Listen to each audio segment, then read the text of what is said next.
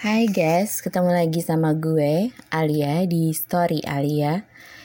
Udah dua hari ini ya, gue nggak sharing podcast karena belum nemu apa yang pengen gue share.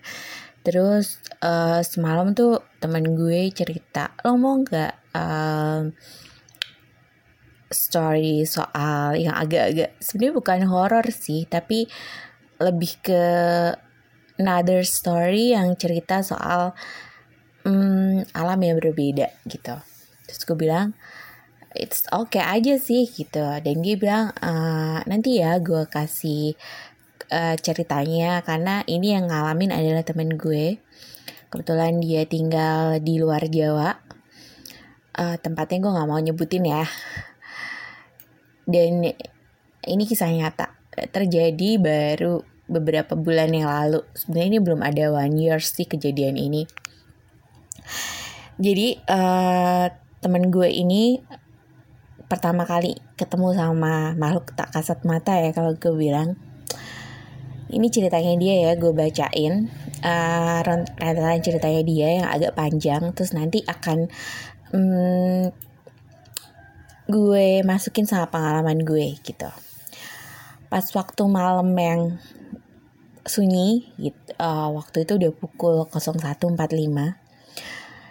Waktu itu dia lagi lagi duduk termenung dan meneteskan air mata. Nggak tahu dia berpikir apa, tapi hampir setiap malam tuh dia menangis. Entah karena dia trauma, takut bertemu dengan banyak orang, atau entah apa yang terjadi, dia sendiri bingung sama dirinya. Kenapa gue begini gitu? Kenapa gue kadang-kadang nangis sendiri gitu? Kenapa kadang-kadang gue uh, takut ketemu banyak orang gitu. Ini ada apa sih sama gue gitu kan?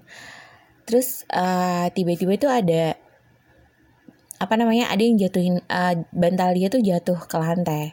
Terus dia men dia noleh gitu. Tapi abis itu dia nggak ngirain lagi.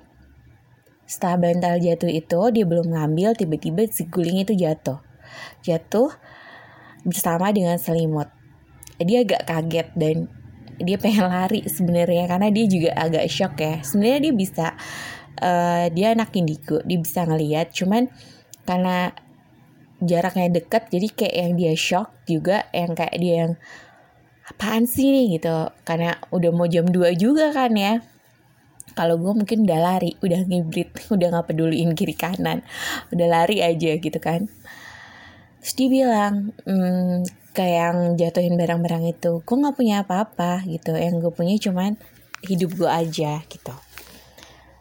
Terus dari arah samping lemari itu tiba-tiba datang ada sosok cewek anak kecil sama uh, wanita dewasa.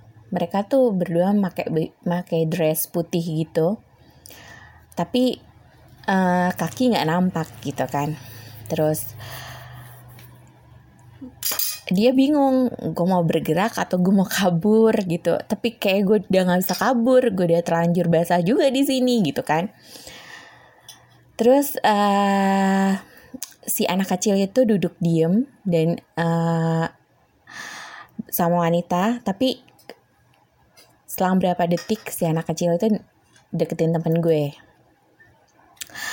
Terus yang wanita sosok wanita dewasa itu nanya uh, kamu tahu nggak? gitu. Dia cuma bilang gitu semua pasti akan baik-baik saja. Terus dia tersenyum. Habis senyum dia ngilang. Tapi anak kecil itu nggak ngilang. Anak kecil itu deketin deketin teman gue. Natap aja teman gue gitu yang masih nangis gitu. Terus dia uh, tanya kamu kenapa sih nyiksa diri kamu sendiri? gitu. Bukankah di agama kamu nyiksa diri itu adalah dosa? gitu kan Aku ngerti kamu sedang sedih, tapi gak gini caranya. Kamu berpikir kalau kamu menangis semua akan baik-baik saja besok. Enggak. Itu gak akan nggak akan mungkin. Kalau kamu menangis tanpa melakukan sesuatu itu kayak percuma gitu. Semua juga gak akan baik-baik aja gitu. Kamu tuh harus bangkit gitu. Kamu harus bangkit, kamu harus lepas dari kesedihanmu. Semua ngedukung kamu, termasuk dunia ini inginnya kamu bangkit. Jangan kamu terpuruk, jangan kamu terlalu banyak meneteskan air mata. Aku masih duduk diem sambil nangis. dari situ setiap malam anak kecil itu muncul ngakinin ke gue kalau lu tuh tenang aja gitu. Lu jangan sedih. Dunia ini akan baik-baik saja dan kamu juga akan baik-baik saja gitu. Kamu harus bangkit. Kamu harus uh, kamu harus semangat. Jangan kamu kayak gini. Jangan kamu terpuruk kayak gitu dan itu butuh waktu beberapa, bulan buat teman gue untuk bangkit dari kesedihan. Dan pada akhirnya dia bisa bangkit ngejalanin hidup yang normal kembali kayak dulu. Udah nggak banyak drama air mata lagi dalam kehidupan dia. Dan sejak saat itu anak kecil itu nyemangatin dia gitu. Selalu ngajarin dia apa artinya hidup terus apa belasan yang jadi orang baik terus apa artinya hidup yang jujur selalu memotivasi bahkan ngajarin tentang semua arti kehidupan sampai pada akhirnya si anak kecil ini memutuskan untuk meninggalkannya. Alasan anak kecil itu tinggalin dia karena dia ngerasa kalau teman gue ini udah kuat, teman gue ini udah tegar dan teman gue ini udah bisa jalan sendiri tanpa dia. Tapi anak kecil itu ninggalin pesan buat teman gue. Isinya gini pesannya, jangan menjadi orang yang selalu berburuk, berburuk sangka karena kalau kita berburuk sangka, perilaku dan pikiran kita tuh akan selalu buruk terhadap orang lain gitu. Dan itu uh, bikin kita menjadi manusia yang bodoh, yang gak ada artinya gitu. Tetap menjadi pribadi yang baik dan selalu menebarkan kebaikan. Serta jangan pernah menjadi pribadi yang zolim ataupun menzolimin orang. Karena sesama makhluk ciptaannya itu uh, kita harus selalu saling tolong menolong dan menjauhkan diri kita dari perbuatan yang tidak baik atau perbuatan yang zolim. Selalu jujur, jangan merasa diri itu paling hina dan paling buruk karena ciptaan Allah tuh semuanya sama, semuanya baik, semuanya indah dan tidak ada yang hina. Kayak gitu. Terus dia kemarin cerita sama gue, tolong dong di podcastin cerita gue ini gitu. Karena terus terang banget gue gue tuh kangen banget sama anak kecil ini gitu gue sebenarnya nggak ikhlas juga dia pergi dalam kehidupan gue gitu. Tapi dia juga tahu dengan dia pergi berarti anak kecil itu sudah tenang di atas sana gitu. Dia sudah menemukan alamnya kembali dan dia sudah uh, sudah damai lah di sana kayak gitu. Sebenarnya buat kalian pernah gak sih ngalamin kejadian yang sama kayak gini gitu? Kalau dalam kehidupan gue sih jangan sampai ya karena gue sendiri penakut.